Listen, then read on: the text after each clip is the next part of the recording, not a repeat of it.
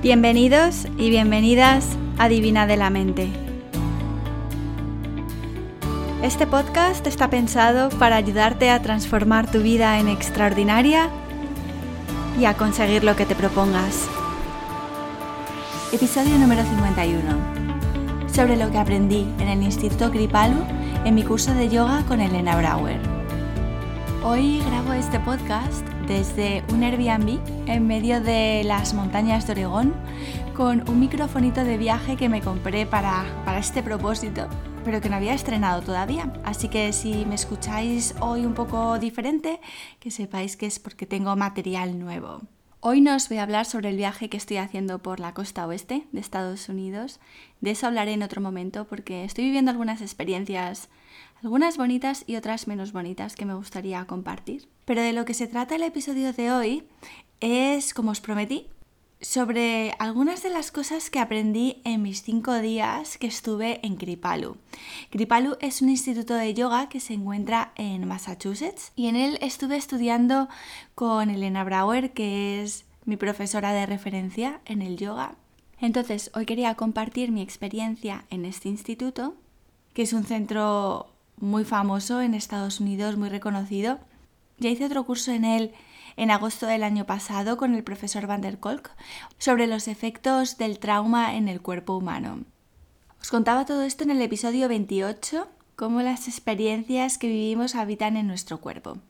Bueno, pues ese otro curso que hice en Kripalu con, con este psiquiatra tan famoso de Massachusetts. Después os voy a hablar también de lo que he aprendido de Elena después de haber estado viviendo con ella durante cinco días. Había estudiado con ella otras veces en Australia, pero no con tanta intensidad ni profundidad. Y también quería compartir algunas reflexiones, ideas, inspiraciones sobre algunos de los temas que hablamos en este curso. Seáis profesores de yoga o no, estudiéis yoga o no, hagáis lo que hagáis, creo que pueden ser útiles. Ah, y perdonad mi voz de zombie, pero es que son las 5 de la mañana, Jeff está durmiendo aquí al lado. Estoy hablando bastante bajito, pero es que, claro, no tengo otro momento para grabar un podcast en las montañas de Oregón. Así que bueno, esta es mi voz de zombie, que lo sepáis. Pues como os decía, Kripalu es un centro de enseñanza de yoga de Ayurveda y de prácticas de bienestar en general, muy conocido aquí en Estados Unidos. Eh, lleva ya funcionando bastantes décadas. Se encuentra en el estado de Massachusetts, a unas dos horas de Boston, perdido un poquito en medio de la nada, rodeado de montañas y lagos. El curso que hice se llamaba algo así en español como Mejora tu práctica y tu enseñanza del yoga a través de los Yoga Sutras. Es el único curso que mi profesora Elena impartía este año para profesores de yoga específicamente. Y tuve la suerte de poder ir. Encontré vuelos baratos desde Detroit y no me lo pensé. Alguien me preguntó sobre el coste del curso y os lo digo, a mí, desde luego, para todo lo que aprendí y todo lo que recibí, no me pareció caro. Yo la aproveché a tope y pagué en total por el curso y cinco días de alojamiento, con todas las comidas incluidas, comidas buenísimas, todas ayurvédicas, em, unos buffets gigantescos para desayunar, comer y cenar. Bueno, pues por todo eso pagué en total creo que 1.200 dólares. A mí el precio me pareció más que razonable.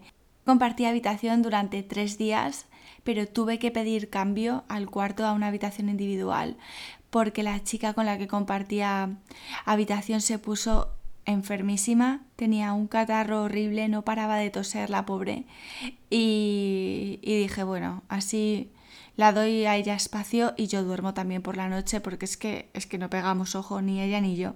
Y bueno, pues, pues tomé esa decisión de pagar un poquillo más y pasar un par de noches en una habitación yo sola como una reina. y muy bien. Bueno, em, yo me levantaba sobre las seis y media de la mañana el desayuno es siempre una comida silenciosa en Kripalu. No está permitida hablar en el comedor ni llevar objetos electrónicos. Eh, yo esto lo agradezco, no me supone ningún problema despertarme en silencio, ir a desayunar en silencio tranquilamente, mirando las vistas, las montañas y el lago que, que están alrededor, respirando el aire del campo con mi café con leche en la mano De hecho, ahora de vuelta al mundo, intento seguir haciéndolo más o menos. Que sepáis que ahora mismo son las 5 y cuarto de la mañana. Me he levantado, me he hecho mi té, he estado en silencio, he meditado un rato y ahora me he puesto a hablar en el podcast. Y me encanta, me gusta la sensación de empezar el día tranquilamente. Es muy diferente a empezar la mañana con la radio contándote. Aunque ojo que esto es una cosa que he hecho de menos de España, ¿eh? La radio por las mañanas con mis padres en la cocina haciendo el desayuno es algo que recordaré siempre. Pero bueno, volviendo al tema. Em, entonces el desayuno yo me lo tomaba con mucha calma, me tiraba una hora y pico desayunando, escribiendo y luego teníamos la primera clase a las ocho y media de la mañana que duraba tres horas con un descanso entre medias. Lo que hacíamos era tener dos horas más o menos de discusión teórica sobre algunos de los Yoga Sutras que Elena había escogido para este curso, porque los Yoga Sutras son como el equivalente a, digamos, la Biblia en la filosofía del yoga. Entonces ella escogió unos 20 para estudiar en estos cinco días de los 196 versículos o aforismos sutras que hay en la recopilación de Patanjali, de Patanjali para estudiarlos desde diferentes perspectivas. Ahora os cuento más de esto. Entonces, bueno, teníamos dos horas de discusión teórica y luego ella nos guiaba una práctica, incluyendo yoga asana, físico, pranayama y meditación. Y a lo largo de esta hora, hora y media, iba repitiendo, recordando lo que habíamos ido discutiendo en las dos horas previas, para que esa teoría, esa filosofía, digamos, entrara en nuestro cuerpo, se posara y se absorbiera. Qué bonito, ¿eh? Luego teníamos dos horas y pico para comer y otras dos horas de clase después, también con una hora de teoría y otra hora de práctica. Por las tardes solíamos hacer también yoga nidra con una asistente de Elena, que es una profesora de yoga que vive en Connecticut, que es una chica jovencita, pero se ha dedicado a estudiar tanto que tiene una profundidad, un conocimiento. A ver si puedo ir a alguna clase con ella cuando esté viviendo en Rhode Island. Bueno, pues esta chica, Berret Rose, se llama. Podéis buscarla en Instagram también. Nos guió varias prácticas de yoga nidra que me encantaron. Más bien me transformaron.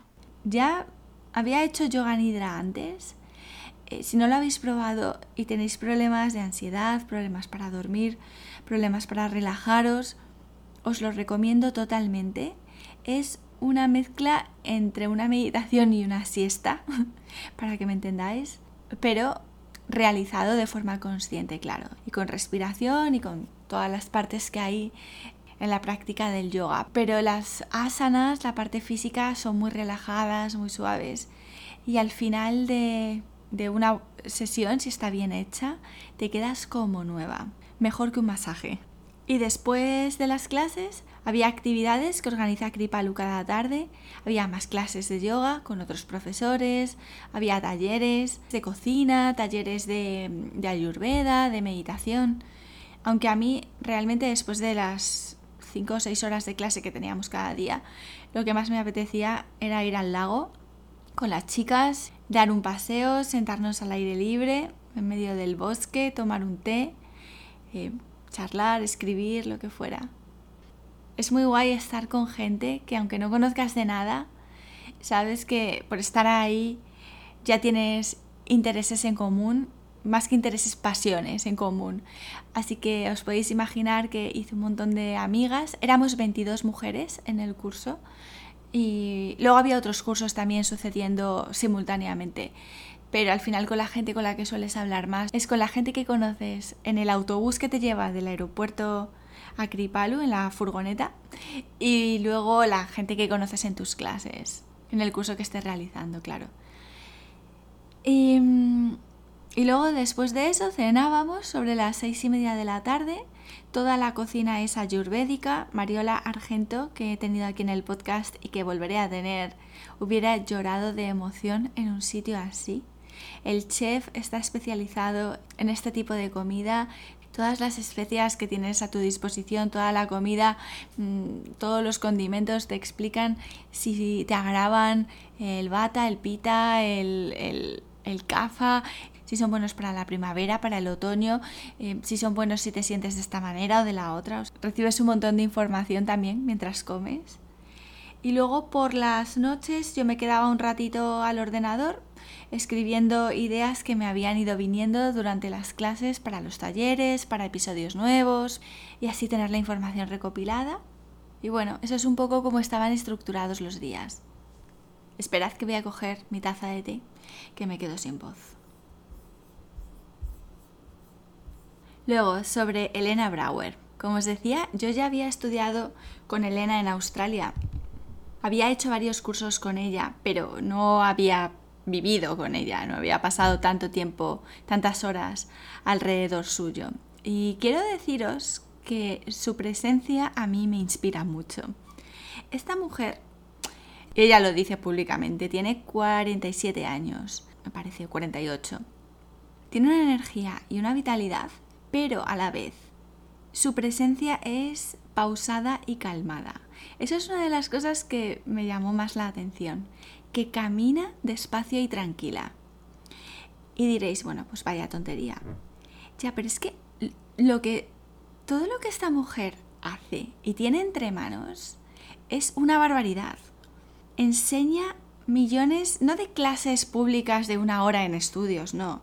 Ella hace eventos de dos horas por lo menos que incluyen charlas, meditación, pranayama, pero para 200, 500 o, 1000 personas. Para que os hagáis una idea, enseña algunos domingos por la mañana en el MoMA, en el Museo de Arte Moderno de Nueva York. Después de nuestro curso, al día siguiente, nuestro curso terminaba un viernes, pues el sábado hacía un evento durante todo el día en Montreal para mil personas, sobre un tema totalmente diferente. Y la mujer estaba tan tranquila, cero estrés, estaba como, ah, sí, el sábado, es verdad, se está acercando el sábado, sí, es pasado mañana, tengo que dar este evento, pero no pasa nada, lo tengo ya todo apuntado, lo tengo todo organizado. Luego aparte organiza varios retiros al año por todo el mundo, tiene un podcast, en los últimos años ha publicado tres libros. Luego, como sabéis, también tiene todo el tema de aceites esenciales de doTERRA que, ojo, a día de hoy nos volvió a reiterar que es su fuente primaria de ingresos, mucho más que el yoga, que los cursos, que los libros y que todo. Es madre de un niño de 13 años, está separada, pero la ves y yo que la estaba observando desde cerca, me hizo un montón de notas mentales. Es muy disciplinada, muy directa y muy ordenada. Tenía sus libros perfectamente ordenados, marcados, organizados.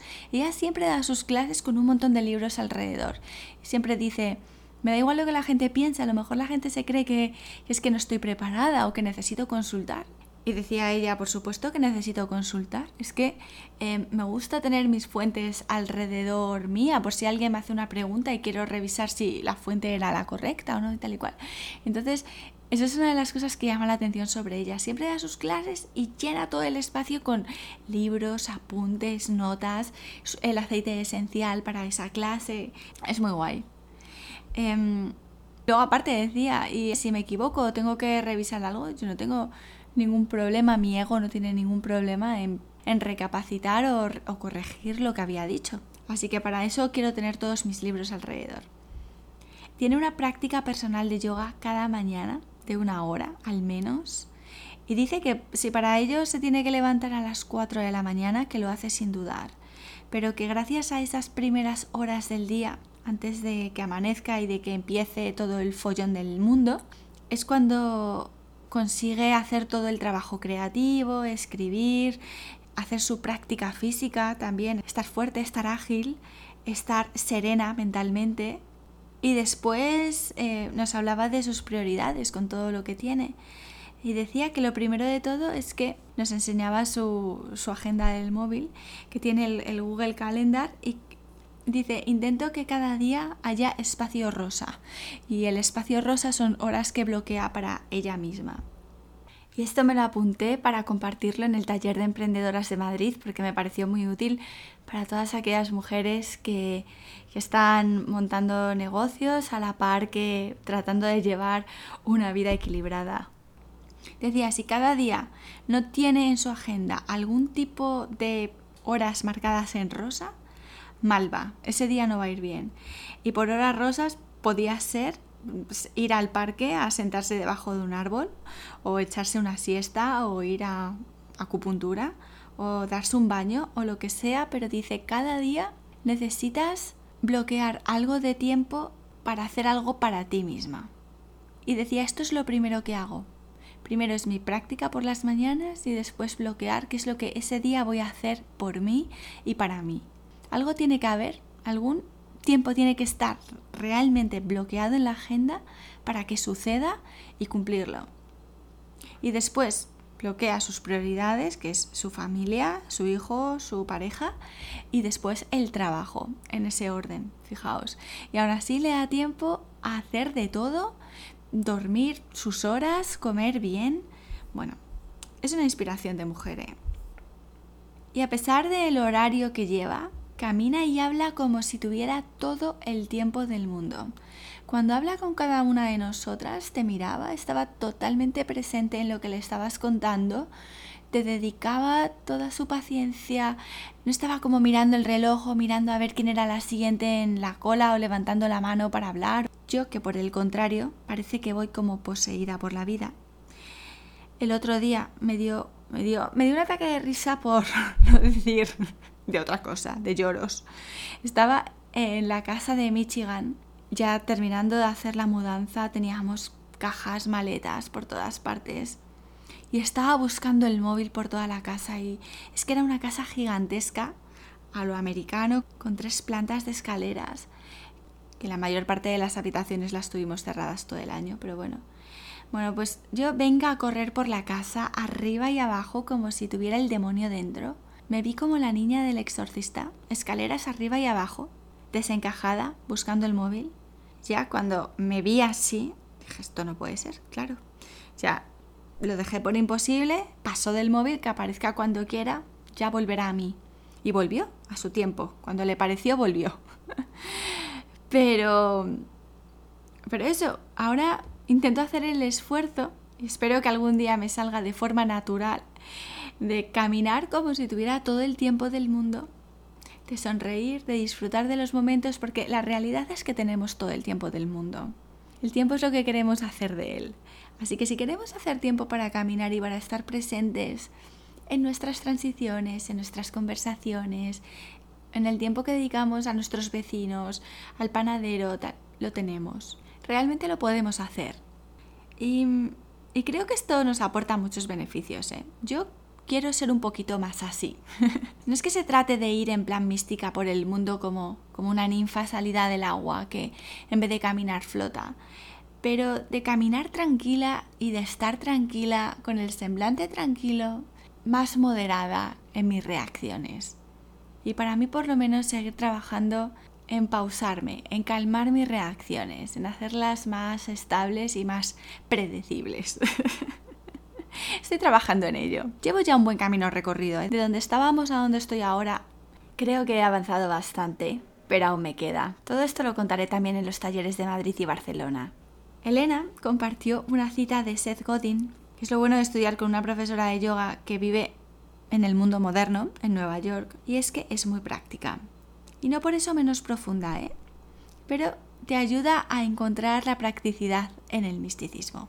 Y la cita de Seth Godin, de Seth Godin, que es un gurú de marketing, por cierto, muy bueno si os interesan estos temas. Es algo así como que en nuestra cultura es muy fácil escoger vivir en déficit, gastar un poquito más de lo que ganamos, conducir un poquito más rápido de lo que lo hace el resto del tráfico, medirte contra los demás, porque siempre hay alguien más, siempre hay alguien mejor que tiene más de lo que tú haces o que lo que tú tienes. Este hábito hace que ir por detrás sea la gasolina que necesitas para hacer tu mejor trabajo. Sentirnos menos, ir por detrás, vivir en déficit. Pero puedes considerar también la posibilidad de vivir en superávit. Medirte contra nadie salvo contigo mismo. Elevar tus estándares, pero no para alcanzar a nadie, sino porque es lo que tú quieras hacer para producir desde la generosidad y desde el deseo, no porque te estás ahogando. Saca lo mejor de ti por generosidad y para tu propio deleite. No porque tengas que compararte con los demás, no porque tengas que producir para llegar. Pues eso, estoy intentando deleitarme un poquito más en lo que hago, en vez de hacerlo para alcanzar algo o para llegar a algo, para ponerme al día, para no ir por detrás, por puro deleite. Qué palabra tan bonita. Lo que hicimos en este curso fue analizar, como os decía, unos 20 sutras diferentes. Y los sutras, no sé si lo he explicado ya, creo que sí en este podcast, son como los versículos de la Biblia, pero de la recopilación que hizo un señor que se llamaba Patanjali hace unos 1200 años, aunque hay bueno, discusiones de si fue un solo señor o si fueron varias personas los que contribuyeron a este trabajo, donde recopiló todo el conocimiento sobre la filosofía del yoga que se había transmitido oralmente de boca en boca durante milenios. Los Yoga Sutras son compatibles con cualquier religión, son simplemente como sugerencias de vida para vivir mejor y bueno, alcanzar la, la realización. Entonces, esta compilación se hizo en sánscrito, que por cierto es el segundo lenguaje más antiguo del mundo, después del tamil de la India, pero el sánscrito es un lenguaje susceptible de muchas interpretaciones. Y lo que ha sucedido, como en tantas otras cosas, es que quienes tenían acceso a la cultura de forma tradicional eran hombres. Y los hombres, con su filosofía y su enfoque, son los que han ido transmitiendo estas diversas interpretaciones y traducciones y dando forma al yoga, al yoga moderno, al yoga de hoy en día. Entonces lo que hizo Elena fue comparar diferentes traducciones hechas por hombres con algunas traducciones que han hecho recientemente mujeres de estos sutras escogidos y ver así qué diferencias de enfoque sacábamos de la parte masculina a, la interpretación femenina. Porque este curso también estaba dirigido a mujeres, no es que los hombres estuvieran excluidos, pero digamos que la audiencia objetivo eran mujeres. Y entonces, al observar las diferentes traducciones e interpretaciones hechas por hombres y mujeres, surgieron conversaciones muy interesantes. Por ejemplo, el primer sutra explica qué es yoga y en la traducción convencional, tradicional, que se enseña en las escuelas de yoga, es que el yoga es la cesación de las fluctuaciones de la mente. Es conseguir algo, que tu mente deje de fluctuar, que sea como un estanque tranquilo. Esto digamos que es em, una de las traducciones más tradicionales, convencionales que se hace del primer Yoga Sutra. Pero, como os decía, hay otras hechas por diferentes autores. Os voy a dejar los libros que estudiamos y los diferentes autores, en inglés claro, en la web de Divina de la Mente, en las notas de este podcast, para que podáis ver los libros y así si os interesa, cogeroslos, compraroslos en Amazon o para el Kindle o lo que queráis. Otra traducción sacada del libro de Pandit, El secreto de los sutras, em, en él dice que el yoga es el dominio sobre las fluctuaciones de la mente. ¿Vale? Dominar las fluctuaciones de la mente. Ojo que este libro de Pandit es de mis favoritos, ¿eh? Para los profesores de yoga ahí afuera. El secreto de los Yoga Sutras y la práctica de los Yoga Sutras. Estos dos libros que ha escrito él son buenísimos. En estas dos interpretaciones, como podéis ver, yoga significa alcanzar algo, conseguir algo o dominar sobre algo. Otros autores que estudiamos dicen que es la experiencia que se obtiene cuando cesan las fluctuaciones de la mente es decir, lo que experimentas cuando también has conseguido algo. Y Silvia Maki, una mujer que ha traducido estos sutras, digamos, o los ha interpretado, dice, el yoga es el lenguaje de la respuesta interna. Es la habilidad para cultivar y navegar nuestro campo de energía.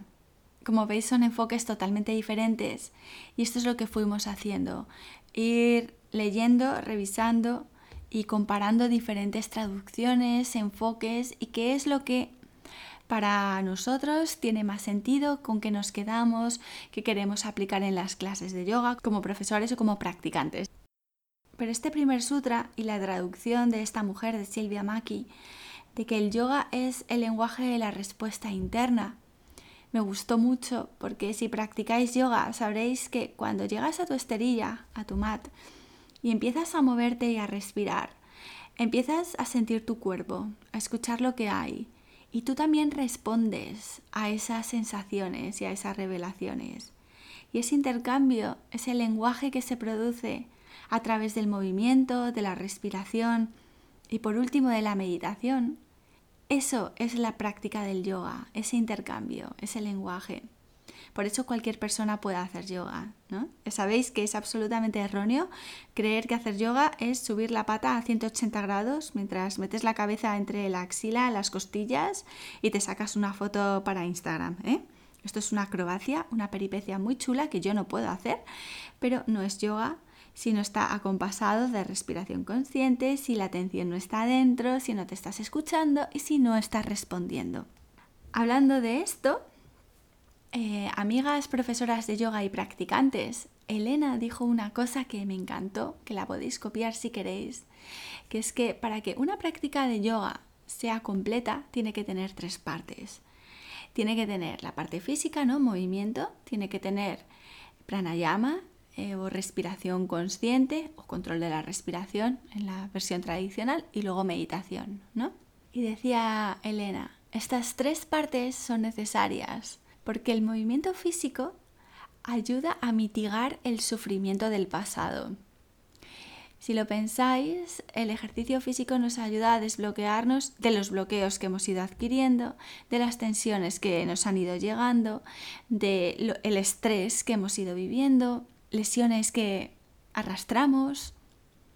Pues gracias al movimiento físico podemos liberarnos de esa parte del pasado. Con la respiración, mitigamos el sufrimiento del presente.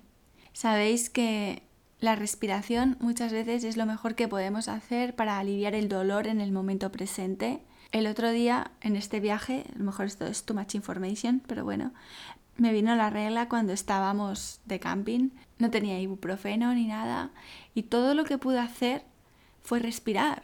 Realmente alargar la respiración y respirar en, en la parte baja del, del abdomen y con eso conseguí bajar la intensidad del dolor. A veces la respiración es todo lo que tenemos para el momento presente, para reducir el dolor o bajar la intensidad. No sabemos hasta cuándo vamos a estar aquí, así que todo lo que tenemos es la siguiente inhalación y exhalación. Y por último, la meditación que ayuda a mitigar el sufrimiento causado por el futuro todas las preocupaciones de la mente, ansiedades, em, imaginaciones, fantasías, proyecciones. Con la meditación ayudamos a mitigar los efectos del futuro en el cuerpo. ¿Os ha gustado? A mí me gustó mucho esto que dijo, así que lo comparto y si queréis utilizarlo, pues ya lo sabéis. No es mío, es de Elena Brauer. Y volviendo al tema de las traducciones que están haciendo mujeres en el mundo sobre campos que tradicionalmente estaban reservados para hombres. Hablamos mucho de esto, ¿eh? de lo que es el feminismo hoy en día. Y mirad que yo en esto creo que cada día estoy más revolucionada, ¿eh? porque me estoy dando cuenta de que mucha de la información y creencias que se nos han ido transmitiendo provienen del trabajo que muchos hombres y muy buenos, muchos de ellos por supuesto y gracias a ellos, nos han pasado. Esto no quiere decir que me rebele en contra de los hombres en absoluto. Yo, gracias a Dios, los hombres en mi vida no me han causado ningún dolor, ningún sufrimiento. Son como son, eso sí. tienen una filosofía de vida porque tienen una fisiología, una mentalidad, un enfoque que es el que les hace ellos, que es diferente al que tenemos las mujeres. Pero nos han impuesto mucho, o casi todo. He empezado a leer un libro que también os quiero comentar que, a ver aquí os a lo mejor os asusto aquí, pero bueno, que me está fascinando. Es de una teóloga de la Universidad de Harvard. Buscadla en internet. Se llama Megan, Megan Watterson. Watterson con dos T's y W. Buscadla porque es que no parece teóloga, parece cualquier otra cosa, parece cantante de rock. Y ha escrito un libro que es el resultado de su trabajo, de su tesis doctoral en Harvard, sobre el Evangelio de María Magdalena. Y diréis, ¿de qué está hablando esta tía? Pues sí, al parecer hay más evangelios que los cuatro que conocemos del Nuevo Testamento. Sí, habéis estudiado en un colegio católico, yo como estudié en un colegio y universidad católica, esto me lo sé muy bien. Pero resulta que a mí hay cosas que nunca jamás me contaron. A lo mejor porque mis profesores tampoco lo sabían. Pero bueno, yo transmito información que estoy recibiendo. La podéis coger con pinzas, la podéis descartar, la podéis ignorar o podéis a lo mejor tener curiosidad e investigar más sobre esto. Bueno, pues María Magdalena resulta que también fue un apóstol de Jesús. Era amiga de Jesús. Pudo haber sido su pareja y haber tenido juntos a una hija que se llamaba Sara. Creo que esto no está del todo claro, pero bueno, pudiera ser. Y como sabéis, era prostituta, pero mm, digamos que según nos cuentan en los evangelios que conocemos, fue perdonada y salvada de sus pecados, de la prostitución y tal y cual. Ojo, ¿eh? Que si lo pensáis, esto ya tiene tela. Al parecer, en el siglo IV, cuando se compiló la Biblia, esta información se conocía que existía otro evangelio como el de María Magdalena y otros como el de creo que era Felipe y Tomás que confirmaban esta relación de Jesús con ella. Pero a la iglesia en aquel momento no le interesaba que esta información saliera a la luz. No interesaba que saliera a la luz la interpretación de las enseñanzas de Jesús hechas por una mujer, por María Magdalena o por estos otros apóstoles. Y entonces se la vilificó y se le dio la consideración de mujer pecadora, prostituta, em, que necesitaba ser redimida de sus pecados, a pesar de que ella fue apóstol y compañera de Jesús. Pero de haber salido a la luz este Evangelio, o los otros Evangelios que confirmaban esta relación tan particular, hubiera significado que las mujeres también podían ser apóstoles y podían dar misa y tener una posición de autoridad en la iglesia. Y además que mm, lo que María Magdalena transmitió que era su interpretación de lo que había dicho Jesús, es que si querías encontrar a Dios tenías que mirar dentro de ti, no fuera. Tenías que mirar dentro de tu corazón, entrar adentro y ahí encontrarías a Dios. Y esto al Papa Gregorio no le pareció del todo bien, porque esto podría minar la autoridad de la Iglesia como autoridad externa para imponer sus criterios. Perdonad si no lo estoy explicando del todo bien, lo estoy leyendo en inglés, es, no es difícil de entender, pero bueno, estoy haciendo también una interpretación de una interpretación de una interpretación. Da igual. A lo que voy es que durante muchos años, siglos, milenios, la autoridad espiritual nos ha venido impuesta. Y nos ha venido impuesta a todos por hombres. Esto también afecta a los hombres, claro, que seguramente se beneficiarían también de tener otro punto de vista, ¿no? otro enfoque. Ahora, gracias a Internet, gracias a las redes sociales, mucha información está saliendo a la luz que estaba escondida, que estaba oculta, porque había intereses. Y porque de haber salido a la luz, esta información hubiera podido cambiar el rumbo de las cosas. ¿No? Para empezar, que las mujeres pudieran dar misa al mismo nivel que los sacerdotes, que las mujeres pudieran tener un papel en la iglesia, un papel de autoridad.